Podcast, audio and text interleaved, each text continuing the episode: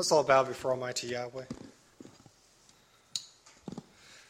Father, we come before you during this very special day, Yom Kippur. We pray that what we do on this day would be pleasing to you. We pray that we would learn the lessons of that this day offers, humility and uh, providing and uh, looking to you for provision. We thank you for those who've come out to worship you on this day and according to in, in your command. Father, we thank you for all things, and we ask all this in the name of your Son, Yahshua the Messiah. Hallelujah. Y'all may be seated. It's a blessing to uh, have everybody here and those watching online. Yeah, Steve, we were talking before the service, and I said, I thought about naming this uh, Day of Atonement Food for Thought. I I didn't know how that would go, so I, I kept my original name, the meaning of Yom Kippur. That was more of a private joke between Steve and I, but since uh, he brought it up, I thought I would share. Well, I'd like to welcome you all to Yom Kippur, the uh, Day of Atonement. It is certainly a very special day. It's one of the most solemn days, solemn feasts we find throughout Yahweh's Word. Matter of fact, the uh, Jews consider this time to be the holiest day of the year. And uh, I tend to agree based on what I see in Scripture. Now, this is also uh, special for the Jews for another reason. I don't get into Jewish tradition, but, but uh, yeah, I think it's worth mentioning. This day uh, ends what they call the Day of Awe. The Day of Awe. It begins on the Feast of uh, Trumpets and goes through then and ends on this uh, feast.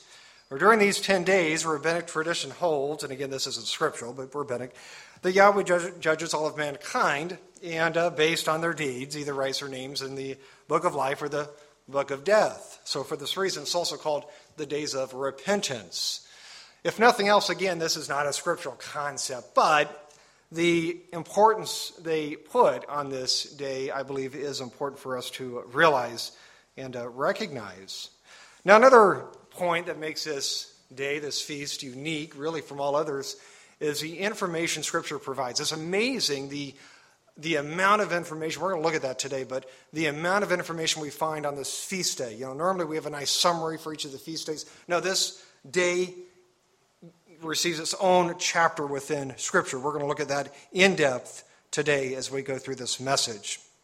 Now, I want to start with Leviticus twenty-three. Leviticus twenty-three is a great passage. It provides a summary of all the different feast days we find throughout the Word. So I want to begin there this morning, or this afternoon.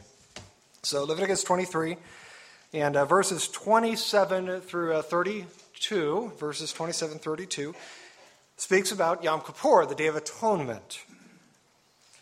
So it says there, Yahweh spake unto Moses, saying, on the tenth day of the seventh month there shall be a day of atonement. That's where we get the name from, Day of Atonement. It shall be a holy convocation unto you, and you shall afflict your souls. How many are feeling afflicted today? Am I the only one? I, I feel pretty good today, but yeah, a little bit afflicted. I don't do as bad on uh, without coffee as our deacon Steve does, but uh, I'm sure we're all feeling a bit afflicted as we find here. Goes on to say, and offer an offering made by fire unto Yahweh, and you shall do no work in that same day. For it is a day of atonement to make an atonement for you before Yahweh your Elohim. For whatsoever soul, and person that is, it's nephesh, it means person. Whatever person it be that shall not afflict, uh, be afflicted in that same day, he shall be cut off from among his people. So how important is it that we keep this day? Scripture says if we don't keep this day, that we're going to be cut off from his people. It's very important that we keep this day. And whatsoever soul it be that does any work in that same day, so the Day of Atonement, that same soul or person will I destroy from among his people. You shall do no manner of work. It shall be a statute forever throughout your generations and your dwellings. It shall be unto you a Sabbath of rest. We're going to talk about that Sabbath there. It's important. And you shall afflict your souls in the ninth day in the month at even. So the end, basically the ninth day. From even unto even shall you celebrate your Sabbath. So again, this is a synopsis of the Day of Atonement, Yom Kippur. We see here that it begins on the tenth day of the seventh month. Seventh month, by the way, is a very important month based on Scripture. It is called the Day of Atonement. Atonement. The word atonement comes from the Hebrew kippur. So what is the meaning of kippur? Kippur means expiation. Basically, what it means is to make amends or to make atonement for something. to cover sin. We're on this day in the Old Testament. We know that Israel's sins were removed through the Azazel, or the scapegoat. Now, we'll talk a lot about the Azazel and the scapegoat and what it represents and what it doesn't represent. We also see here that this is a holy convocation. Very important phrase. Holy convocation comes from the Hebrew kodesh mikra, and it literally means a sacred gathering or assembly. So Yahweh says that during this time that we're to come together, that we're to worship him. This is sacred. This is not something we can ignore or forego. So we're commanded to come together to worship Yahweh on this day. Now, we also see something else. We see here that we're to afflict our souls, it says. And again, the word soul is nephesh. So we're, we're to afflict our bodies on this day. How do we do this? How do we afflict our... I know you all know because you're doing it. We afflict our souls by abstaining from food and drink. This is what the Bible speaks about when it says a fast. You know, some people, they say, I'm fasting today, and they'll say, then they're drinking their water. Well, that's not a fast. Now, there's nothing wrong. If you want to go without maybe food, there's nothing wrong with that. It's not a full fast. A fast is going without food and water. We'll see examples of that as we go through this message. It also says here that no manner of work is permitted on this day. I want to spend a few minutes focused on this because I think it's really important that we understand what makes Yom Kippur special even from the other feast days. Now it says here that this is a Sabbath. Sabbath. We've read that, right? Leviticus twenty-three says this is a Sabbath. The word Sabbath, there's Shabbath. This is very unique. Listen, no other feast day is called a Shabbath within the Hebrew. No other day. This is the only day that receives this word from the Hebrew. The Hebrew for the other day is Shabbathon. Shabbathon, Shabbat. Shabbathon is a reference to the other feast days. And I believe there's a distinction in the level of work permitted. And that's why it uses Shabbat instead of Shabbathon, as we find from the other feast days. Because absolutely it says no manner of work is permitted. And it says if you do any work on this day, Yahweh says you're cut off. So it's a very, very strict Sabbath of rest, and I believe is unique based on what we find from the Hebrew. So for this reason, again, Yahweh warns that a person who does any work on this day will be cut off from his people. Let's go back to this word afflict. How do we know that the word afflict here means to fast? How do we know this? Is it through the Hebrew? Is it through examples? Actually, both. So let's look at the Hebrew first. This uh, word, to afflict, comes from the Hebrew anah, anah. Strong's defines this as of looking down or browbeating. You feel a little bit browbeated? Looking down, a little bit humbled, if you will. Or the Vine's expository uh, dictionary of biblical words, that's a mouthful, it defines anah as to afflict, oppress, or humble. Well, we're certainly humbled and oppressed today. I, th- I think that certainly fits. Nothing, though, is mentioned specifically to fasting. So how do we know this? How do we know anah, humble, or afflict refers to fasting? And we also see this throughout many, many examples in Scripture, both Old and New Testament. So let's look at a few of those examples. One is in uh, Psalms, Psalms thirty-five, thirteen. It says, "But as for me, when they were sick, my clothing was sackcloth. I humbled, listen, I humbled my soul with fasting, and my prayer returned into mine own bosom." The word humbled here is from the Hebrew anah. Same word we find within Leviticus twenty-three in reference to fasting during the Day of Atonement. Anah. And here we see fasting, or anah, is connected with what action? Fasting. It says that they were humbled through fasting. So we see a connection here between humility, or anah, and the act of fasting. Now we also see an example of this in Jonah. Jonah chapter three, verse five through seven says this. "So the people of Nineveh believed Elohim and proclaimed a fast." So again we see a fast. "And put on sackcloth," which was a sign of humility and repentance, "from the greatest of them even to the least of them. For word came unto the king of Nineveh And he arose from his throne, and he laid his robe from him and covered him with sackcloth and sat in ashes. Again, another sign of humility. And he caused it to be proclaimed and published throughout Nineveh by the decree of the king and his nobles, saying, let neither man nor beast. So this was not only, by the way, something they, the, the people were doing. We see here that this extended even to the animals within the city of Nineveh. Everything, every living thing that they could control was to fast. It says, now notice what it says, taste, it says, let neither man nor beast, herd nor flock, taste anything, taste anything. Let them not feed nor drink water. This is a true fast. This is a fast as we find scripturally within Yahweh's word. Jonah here, the prophet, was commanded to go to Nineveh, proclaim a message to the uh, capital of the Assyrian Empire of her sins. Now, let me give you a little bit of background of Nineveh. This was, the, uh, again, the capital of the Assyrian Empire. The Assyrians were uh, were, were very nasty. They were, they were barbaric. I mean, they, they would put hooks in your nose and just sort of lead you out. They were known for their for their cruel, cruel ways. And, um, you know, considering this, they, they were considered an, an enemy of Israel, you can understand why Jonah was reluctant to uh, go and prophesy against such a, a wicked and a barbaric uh, city. But we know at the end of the story that he did, and we see here that they repented. So how did they repent? Or we see here that they repented through fasting. They repented through fasting, and fasting, as we find here, it included going without food and water, going without food and drink. Again, that is a scriptural fast. Going without just one, that's not a scriptural fast. We find one more example of this in um, Luke. So now we're in the New Testament, so it's not just an Old Testament phenomenon. We find it also in the New Testament. It says, and they said unto him, why do thy disciples of John fast often and make prayers, and likewise the disciples of the Pharisees, but thine eat and drink? You know, this is the same routine. The Pharisees, the Jews, trying to trap Yahshua. So in this passage, they're asking, you know, why aren't your disciples fasting, as John's disciples do, and as the disciples of the Pharisees do? You know, what's so special about your disciples? But what's important here is I want you to notice how they defined fasting.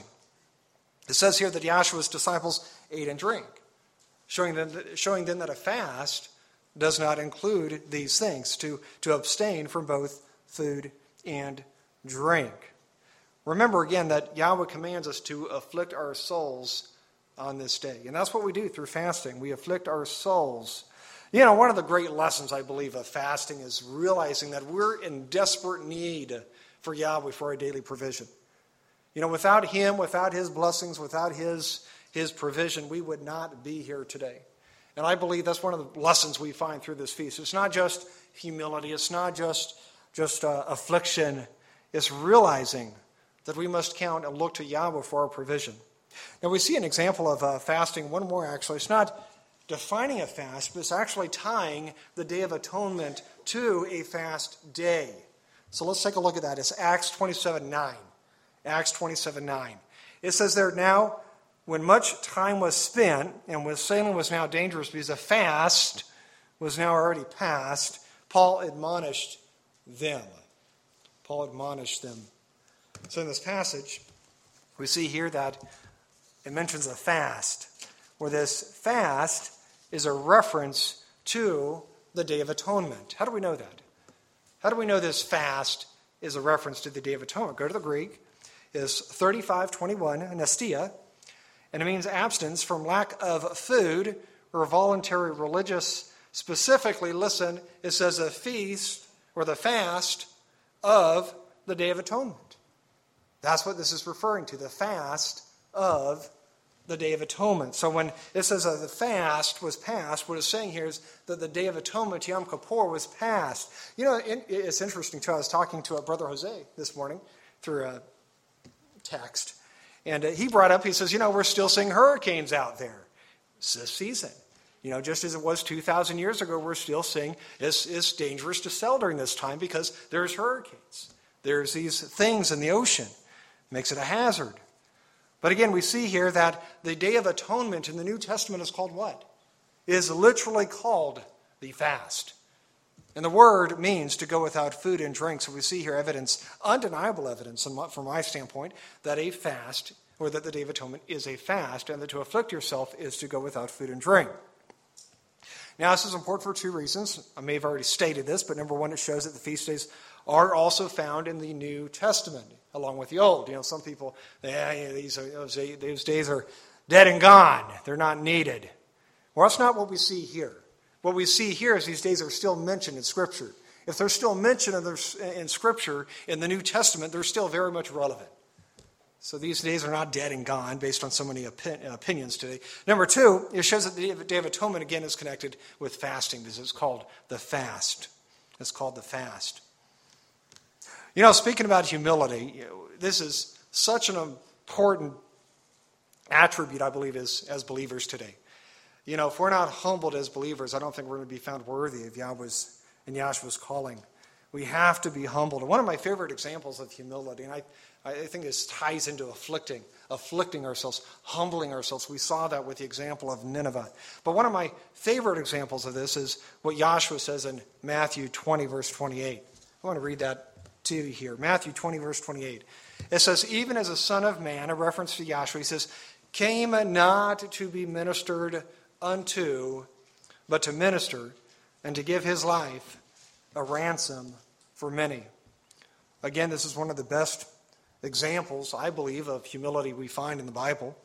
The word minister is from the Greek diakoneo. It means an attendant, to wait upon. It also is, is where we get the word deacon from, diakoneo. We also find the here, Yahshua's purpose for coming. His purpose, it says, was not to come to be served, but to serve. You know, another way is uh, rendering this is ministered or, or served. And here, again, it uses the word minister, ministered. I kind of like served better. Served. He came not to be served, but to serve, including the giving of his own life. If anybody, you know, have you ever thought about this? If anybody would have been in a position to be served, it would have been Yahshua. Yahshua could have legitimately been, I think, in a position to say, no, I'm I'm worthy to be served. But he never did. He never did. You see, it was never his intent to be served. He came to give us an example of how we were to live. And Yahshua shows here that we're to serve one another. We're to be there for one another. We're to help one another. This is an example he showed and he lived. Yahshua taught humility through his life. And, you know, we find in First Peter two, verse twenty-one, it says there that we're to follow in his footsteps. We're to follow in his examples. First Peter two, verse twenty-one. We're to do as he did. We're to worship as he worshiped. We're to behave as he behaved. We're to have the same concern for others as he had. These, this is our calling as disciples. We're, we're followers of his. So let me ask, do we do this? Do we serve those around us? Do we show selflessness for those in the assembly and for a fellow man? Or are we always looking out for number one? Are we not serving? Or we're not looking at ways of helping those around us? We should be. Because this is, again, what Yahshua did throughout his ministry. You know, Yahshua says that we must become a servant if we're going to receive his kingdom. And I believe that to be the case, that we must learn to humble ourselves. We must learn to love one another. We must learn to serve one another if we're going to be found worthy as believers. And I think that's a lesson we find through this feast, what it is to humble ourselves, what it is to serve one another. I want to transition now and talk about the Old Testament, and specifically how Israel of old observed this feast. It's so important that we understand how they observed this time. And by the way, I designed a nifty chart this year, so I'm going to show that to you at the very end of reading this, step-by-step chart showing how Israel observed this time. We're going to go through this chapter. We're going to spend quite a bit of time on this uh, passage. So uh, Leviticus twenty, uh, Leviticus sixteen, you have to take out your Bible, so I don't have this on the slide. I have one verse there from Leviticus sixteen. So uh, take out your Bibles or just listen. It doesn't matter. Uh, Leviticus sixteen, and uh, we're going to go through this entire, or most of it anyway. So let's start at verse one. It says there in verse one, and Yahweh spake unto Moses after the death of the two sons of Aaron. You remember what happened, by the way, there? They offered strange fire before Yahweh. Yahweh consumed them because, you know, he, he warned them before that, by the way. He says, don't do that. And they ignored him because they thought they could worship Yahweh in the way they wanted to. And, of course, that did not end well for them. And, you know, it's not going to end well for those today doing the same thing, by the way, those trying to mold Yahweh into their image. We we got to mold ourselves into Yahweh's image and worship him as he defines within his word. So great example there in verse one. It says, when they offered before Yahweh, and they died. Now verse two says, and Yahweh said unto Moses, speak unto Aaron thy brother, that he come not at all times into the holy place within the veil before the mercy seat, which is upon the ark, that he die not. So this is speaking of the Holy of Holies. For I will appear in the cloud upon the mercy seat. Thus shall Aaron come into the holy place with a young bullock for a sin offering and a ram for a burnt offering. He shall put on holy, the holy linen coat, and he shall have the linen breeches upon his flesh, and shall be girded with the linen girdle, and with the linen mitre shall he be attired. These are the holy garments, therefore they Therefore he shall wash his flesh in water, and so put them on. Where it says here that he appears on the mercy seat. Let's focus and talk just a moment about this mercy seat. Or the mercy seat was the lid to the Ark of the Covenant. It was the lid that, that covered the Ark. Where it comes from the Hebrew uh, Kaporth, we know that this is where Yahweh's Shekinah would rest. His Shekinah would come down and rest upon this mercy seat, almost again as, as if it was a seat for Almighty Yahweh. And I think there's a connection here between Kaporth and Kippur. We also see here that the priests had to put on holy linens, it says. So, you know, I believe that this symbolizes something special, symbolizes probably purity for the priest, purity, not just mundane clothing, but something very special because it was a special day. We also see here that he had a wash his flesh in water. Now, I believe that this uh, washing is an act of, uh, or was an act of purity. And uh, really, you know, I believe that we see a connection also with baptism. You know, just as we're cleansed through the washing, right, of water, we get our, receive a remission of sins through washing of water. We see the same thing here with a priest. Matter of fact, this may have been a precursor to baptism. Now, some say it was, this, this uh, basin that they would wash in. That that is the original precursor to the act of baptism. Maybe it is. I also think, as I'll talk about, the Feast of Tabernacles, uh, the ritual baths that we see uh, so so common in the land of Israel also ties into that as, as well. Well, I want to continue. Verse five. It says there in verse five, and he shall take of the congregation of the children of Israel two kids of the goats for a sin offering and one ram for a burnt offering. And Aaron shall offer his bullock of the sin offering, which is for himself, and make an atonement for himself and for his house. So, real quickly, why do you suppose Aaron had to offer a bullock for himself and for his family? Because we see here that not everybody, we're going to see that not everybody required a bullock. So why do you suppose Aaron and his family required a bullock? Or, you know, different animals had different values within the sacrificial system. For example, a bullock was worth more than a goat. So if it was someone of importance, someone in a certain position that maybe required a, a more special offering, they would maybe offer a bullock, as we see here, instead of a goat. You know, in some ways, I just I'm going to bring this up. This reminds me of what we see in James. You know, James, James in, in chapter three says there that there shouldn't be many ministers. That's what he says. There shouldn't be many ministers because it says, he says there they're going to receive the heavier condemnation. Heavier condemnation. You know, this should be a sobering thought, you know, for those in the ministry today. When much is given, I think much is required. And we see that here through this offering again, that he had offered this bullock, which was more valuable than this goat or, or ram or something of less value. Verse seven says, and he shall take the two goats and present them before Yahweh at the door of the tabernacle of the congregation.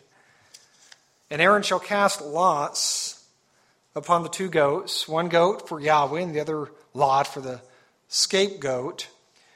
And Aaron shall bring the goat upon which Yahweh's lot fell and offer him for a sin offering, but the goat on which the lot fell, to be the scapegoat, shall be presented alive before Yahweh to make an atonement with him, and to let him go for a scapegoat into the wilderness.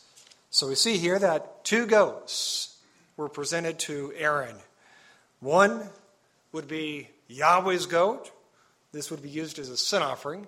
The other would be called a scapegoat, or live goat, as we see here. So one was slaughtered. That was a sin offering. That was Yahweh's goat. One was kept alive. And this was the scapegoat, or the Azazel, as we'll talk about in just a few moments. So how were these goats chosen? What process did Yahweh use to decide which one would be his goat and which one would be the Azazel, or the scapegoat? We actually have a, a commentary on this. I want to read it from the Restoration Study Bible. And, you know, some of this is conjecture, by the way. When you're going back thousands of years, it's impossible to really know for sure. But uh, this is what scholarship believes happened. It's a process. The process of casting lots consisted of an actual process. Jewish writers have thus described. This is from Jewish writers, Jewish scholars. It says a priest placing one, uh, placing on one of the goats on his uh, right hand and the other on his left, took a station by the altar and cast into an urn two pieces of gold exactly similar, inscribed the one with the words for Yahweh, and the other for Azazel, or the scapegoat. So you two gold pieces in this bag that they'd pull out. After having well shaken them together, he put both his hands into the box and took upon a lot in each, that in his right hand he put on the head of the goat, which stood on his right, and that in his left he dropped on the other. In this manner the fate of each was decided, and that is from the Jamieson, Fausset, and Brown commentary as well, an excerpt. So we see here the process by which they would perhaps use to decide which goat would be Yahweh's and which goat would be the Azazel, or the scapegoat. Now, we don't know for sure if this was exactly the process used, but we do know it's by some sort of means of casting lots. And as, as we see here, they would use gold, drop it in a bag, pull it out. The uh, left hand would go on the left goat, the right hand go on the right goat. And that's how they would decide which goat, or which would be uh, the uh, sin offering, and which would be the um, Yahweh's goat, or the uh, scapegoat. Let's see here. I don't know if I wanted to read that quite yet, so we're gonna we're gonna skip that. We're gonna go back. So I want to continue reading here, verse eleven, verse eleven through twenty-eight. It says, "And Aaron shall bring the bullock of the sin offering, which is for himself, and shall make an atonement for himself and for his house, and shall kill the bullock." Now, really, we're going to go through the entire thing now, the, the entire series of events, what happened, when it happened, how it happened. It says, kill the bullock for the sin offering. So again, we talked about the bullock. He's killing the bullock. This is for him and his family. And he shall take a censer full of burning coals of fire from off the altar before Yahweh, and his hands full of sweet incense, beaten small, and bring it within the veil. This is a holy of holies. And he shall put the incense upon the fire before Yahweh, with the cloud of the incense may cover the mercy seat. You see, he could not look on the mercy seat without some, some coverage here. So he took this smoke, the incense. This would obscure the, the mercy seat, the Ark of the Covenant. He could walk in at this point. Verse thirteen, shall put the incense upon the fire before Yahweh, the cloud of the incense may cover the mercy seat, and is upon the testimony that he die not. And he shall take of the blood of the bullock, and sprinkling, sprinkle it with his finger upon the mercy seat eastward, and before the mercy seat shall he sprinkle of the blood with his finger seven times. You know, I'm sure there's some symbolic importance to the eastward. I've never really found what that what that is. We do know, though, seven symbolizes perfection, a very important number we find in Scripture. So he's to do this seven times, probably representing Yahweh's perfection. Then shall he kill the goat of the sin offering. So he did the bullock first, takes the blood, goes in, does, you know, sprinkles the blood on the uh, mercy seat, and then he goes back out. Now he has the uh, goat. says a sin offering. Now remember, the goat, this is not Yahweh's goat. This is a sin offering. Or Yahweh's goat was, I'm sorry, the, Yahweh's goat was a sin offering. This is not the scapegoat, I should say. Then shall he kill the goat of the sin offering, that is for the people, and bring his blood within the veil, and do with that blood as he did with the blood of the bullock, and sprinkle it upon the mercy seat and before the mercy seat. So he's repeating the patterns that he just did with the bullock. And he shall make an atonement for the holy place because of the uncleanness of the children of Israel and because of their transgressions and all their sins. And so shall he do for the tabernacle of the congregation that remaineth among them in the midst of their uncleanness. And there shall no man in the tabernacle of the congregation when he goes in to make an atonement in the holy place. You see, this is something only he could do. This is something very specifically that Aaron of the high priest was commanded to do. And by the way, that shows that Yahweh does have an order within his system. He does have a hierarchy. You know, some people believe it's the wild, wild west and anybody can do anything. I was talking to a brother recently even about where they can baptize, anybody can baptize themselves. No, Scripture has an order, a hierarchy, a divine uh, hierarchy that we find. And we see that here, that only Aaron or the high priest could go into the Holy of Holies. No other person was permitted. You could not go in if you were a priest. You had to be the high priest, as we find here. And only once a year, as we read. It says, in the holy place until he uh, come out and have made an atonement for himself and for his household and for all the congregation of Israel. And he shall go out unto the altar that is before Yahweh and make an atonement for it. So he's cleansing it. That's what, you know, making atonement. He's cleansing these, these items to make an atonement for it. And he shall take the blood of the bullock and the blood of the goat. So he has blood from both the bullock and the goat now. And he's taking this outside to cleanse this, this altar. And it says, and put it upon the horns of the altar. You know, the altar, it was kind of square-shaped, most say, and they had horns on each side. So they would sprinkle the blood, this, this remaining blood from the goat and the bullock upon these, these uh, horns. And he shall sprinkle on the blood upon it with his finger seven times and cleanse it and hallow it from the uncleanness of the children of Israel. And when he hath made an end of reconciling the holy place and the tabernacle. See, he's, again, he's cleansing these things. That's what he's doing. Of the congregation, the altar, he shall bring the live goat. The live goat. Now, the live goat, again, is called the what? It's called the scapegoat. It's also called the Azazel. And Aaron shall lay both his hands upon the head of the live goat and confess over him all the iniquities of the children of Israel and all their transgressions and all their sins, putting them upon the head of the goat, and shall send him away by the hands of a fit man into the wilderness. So he would literally, he would take this live goat, this scapegoat, and he would place his hands upon the, the head of this goat, and he would symbolically uh, transfer the sins from the Israelites to this goat. And then it says a fit man, a strong man, would take this goat into the wilderness, into the wilderness. Verse twenty-two, and the goat shall bear upon him all their iniquities, all their iniquities. You see, the sin offering was to simply cleanse the sanctuary and the people. But the sins were not transferred to that. It was transferred to the scapegoat. The goat shall bear upon him all their iniquities unto a land not inhabited. So it's going to go to a place like a wilderness. And he shall let go the goat in the wilderness. By the way, as I understand it, the uh, according to Jewish tradition, some say the, the goat started coming back. They didn't like that. I, you know, I, I'm, I'm sure you wouldn't. So they started pushing the goat off a cliff, supposedly. So that goat did not come back. But here Yahweh just says, take it out, let it go into a place of wilderness or, or desolation. And Aaron shall come into the tabernacle of the congregation and shall put off the linen garments which he put on when he went into the holy place and shall leave them there. And he shall wash his flesh with water in the holy place and put on his garments and come forth and offer his burnt offerings and the burnt offerings of the people. Again, Aaron had to offer something for himself first. He had to cleanse himself first. He had to cleanse his family first. And then he was able to cleanse his people. But he could not cleanse his people if he himself was impure. Does that make sense?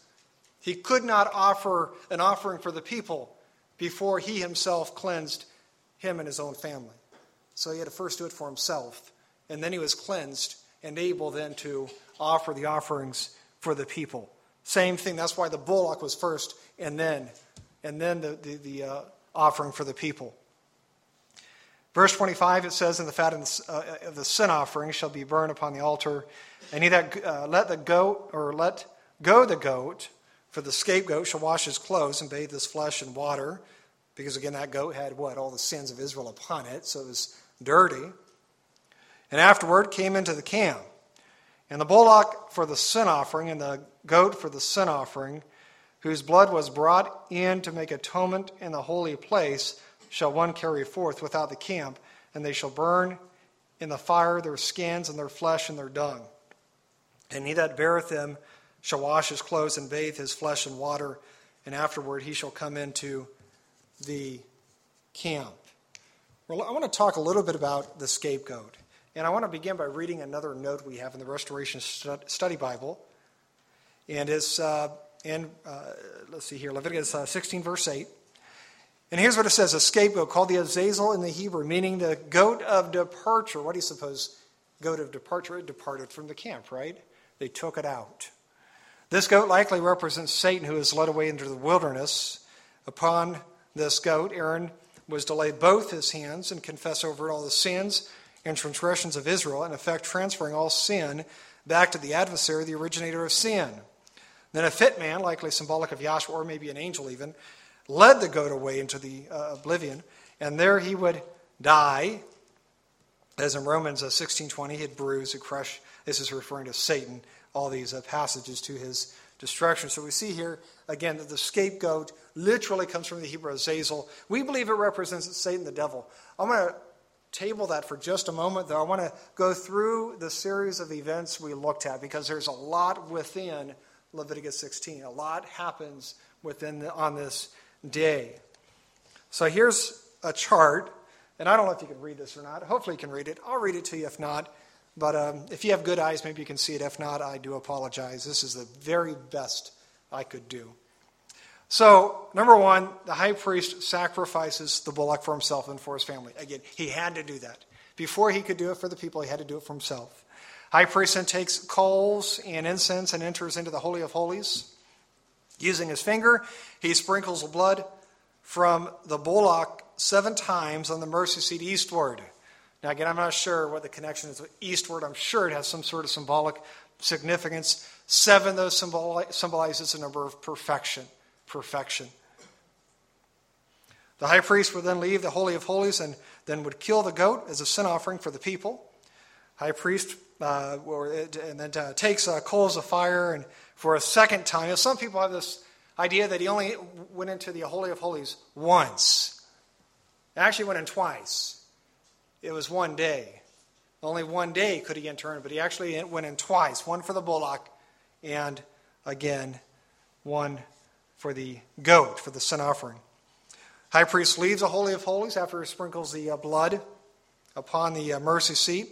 High priest then pours out the remaining blood from the bullock and goat on the whole uh, horns of the brazen altar. That, again, that was the altar outside within the courtyard. It says there the uh, live goat, scapegoat, is brought to the high priest. So again, he does all the cleansing, and now he brings the live goat. It says the high priest lays his hands upon the uh, live goat, symbolically transferring Israel's sins to the scapegoat. The scapegoat is taken from the camp into the wilderness by a, quote, fit man or a strong man. The high priest removes his linen garments, bathes, and puts on his uh, normal uh, priestly attire. The high priest offers burnt offerings for the people and himself again, for the, uh, himself first and then the people. It says a fit man, fit man against strong man, then takes... that took the goat into the wilderness, bathes and comes back into the camp. The remains of the bullock and goat used for the uh, sin offerings are taken outside the camp and burned. He that burns the remains, bathes, comes back into the camp. So that is, if you will, a synopsis of everything that occurred on this day, the Day of Atonement, or Yom Kippur, as we find in the Old Testament. Notice, by the way, that after every action, somebody had to bathe. The high priest had to bathe. The person that brought the goat out had to bathe. The person that brought the remains out had to bathe. Again, they, they, they were impure, and they had to ceremonially wash before they could come back into the camp. Now, I mentioned that the uh, scapegoat, or the Azazel, or the live goat, that we believe that this represents Satan the devil. Some people say it represents Yahshua the Messiah. So I want to spend a, some time focused on this, explaining why we believe this and why we believe it fits into prophecy. So if you would, actually I have this on the slide. You can also turn there if you want, but Revelation twenty. Revelation twenty, verse one through three, it says, "And I saw an angel come down from heaven, having the key of the bottomless pit, and a great chain in his hand. And he laid hold on the dragon, that old serpent, which is the devil and Satan, and bound him a thousand years. A thousand years, by the way, this represents the millennium, the millennial reign of Yahshua the Messiah. And cast him into the bottomless pit, and shut him up, and set a seal upon him, that he should deceive the nations no more, till the thousand years should be fulfilled." So he's there for the entire thousand years, for the entire millennial reign. No more Satan. No more Satan.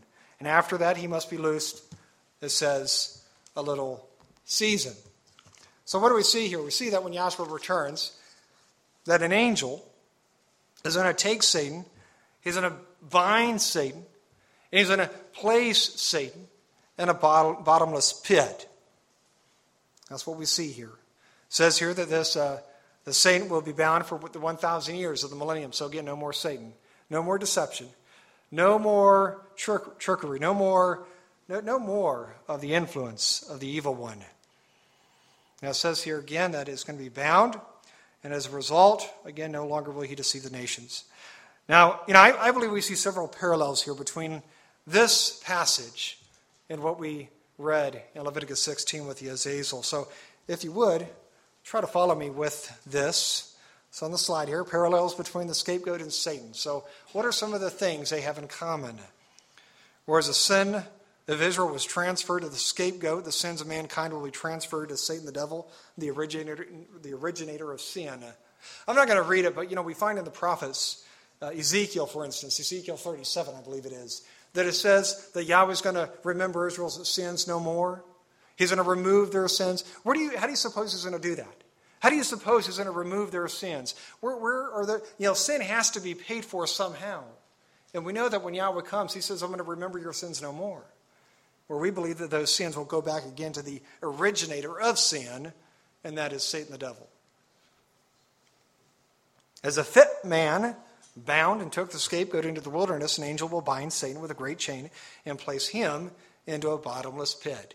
So just as, again, the scapegoat, the Azazel, was placed in a, a place of desolation, we see here that the same thing will happen with the, the uh, scapegoat, or with, with Satan, I should say, here in Revelation twenty.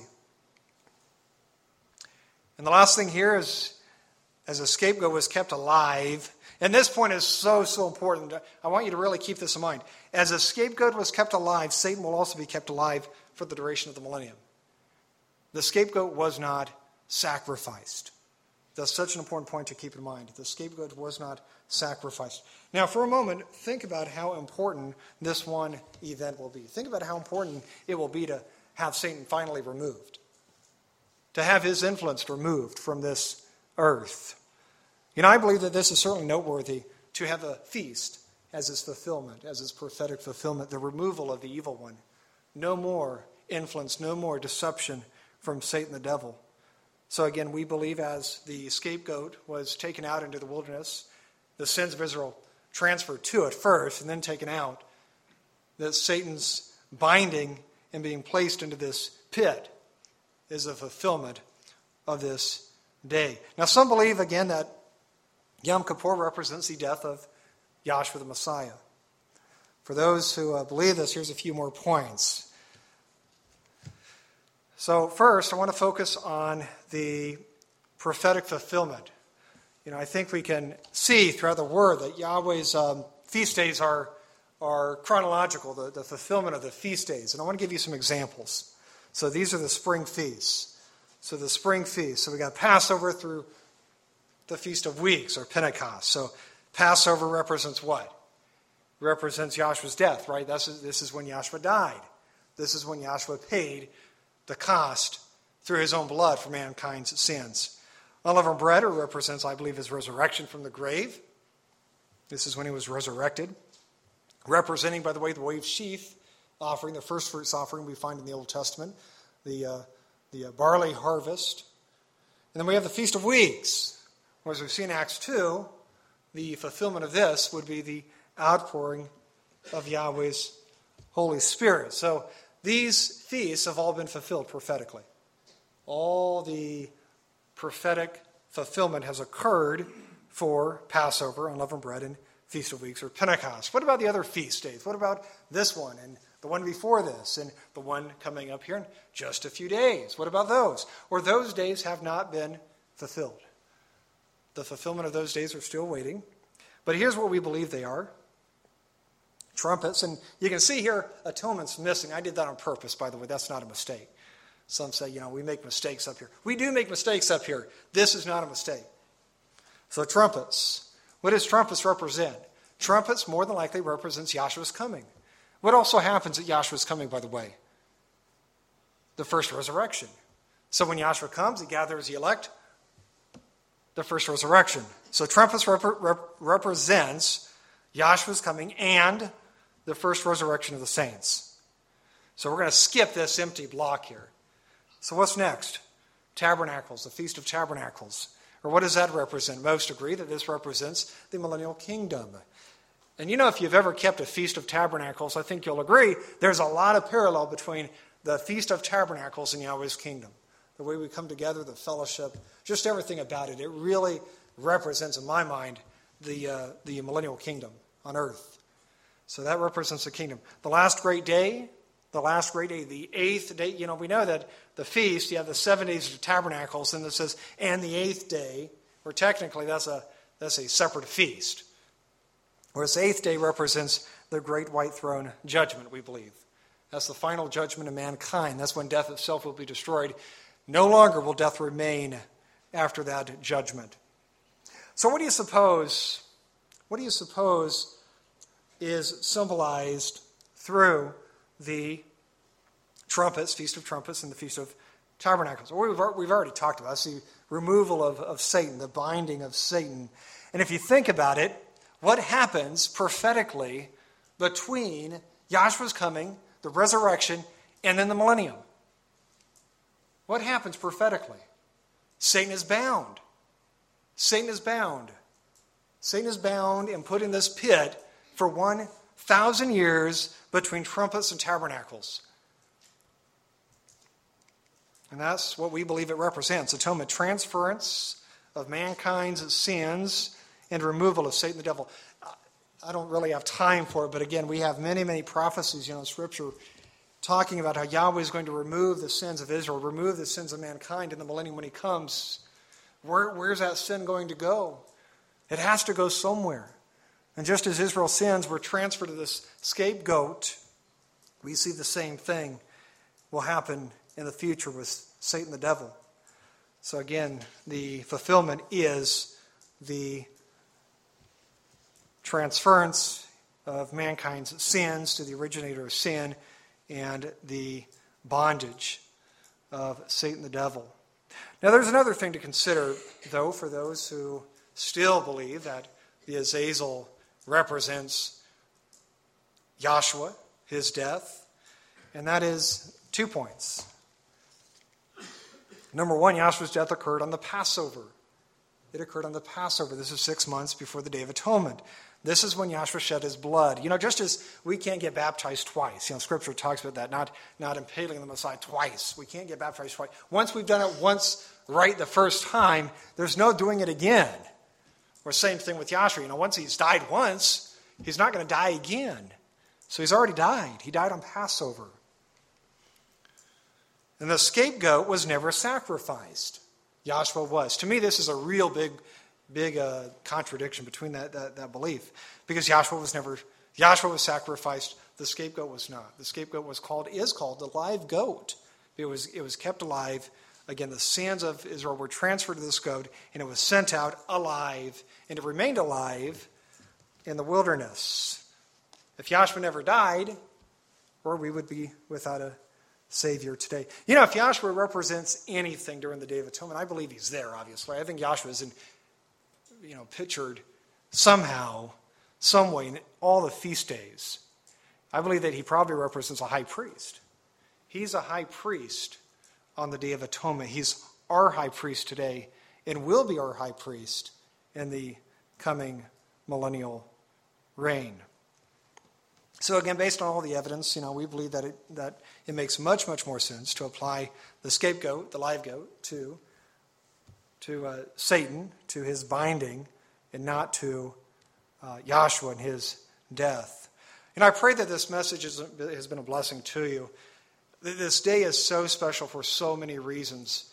Again, going back just to the command we found in Leviticus twenty-three, that it's a strict Sabbath of rest. It is a strict Sabbath of rest. The Jews, again, consider this day the holiest day of the year. And again, I would say for good reason, because Scripture seems to bear this out. It's a strict Sabbath of rest. Again, a day that we're to afflict our souls, to, to look back, to understand that only through Yahweh's provision are we sustained. You know, without Yahweh's provision, we would not be sustained. To recognize what it is to humble ourselves as a people before Him. All of these are valuable and important lessons for this feast. So again, I pray that this message and this day has really, really been a blessing to you. I know it's hard to fast, uh, especially for some people. Yeah, I'm okay with it for the most part nowadays, but but I know especially for the little ones, it, it's really hard for them to fast. My my youngest is fasting for the first time, and it's, it's hard to, uh, to see them fast, but uh, a complete fast anyway today. So, um, but, uh, you know, it's, it's for a reason. It's for a reason. And uh, certainly I'm sure Yahweh was pleased with all those observing his day today and, and uh, following in his command. We know it's our custom to um, offer the Aaronic blessing during the uh, feast days at the close of each high day. So if you would, if you can all stand, I'd like to uh, pronounce that blessing upon you today. Yahweh Rekeka, Yahweh, Vayesh Mereka, Yair Yahweh Panav Eleka, Vikuneka, Yisa Yahweh Panav Eleka, Veyasem Leka Shalom. Yahweh bless thee and keep thee. Yahweh make his face shine upon thee and be gracious unto thee. Yahweh lift up his countenance upon thee and give thee peace. Hallelujah.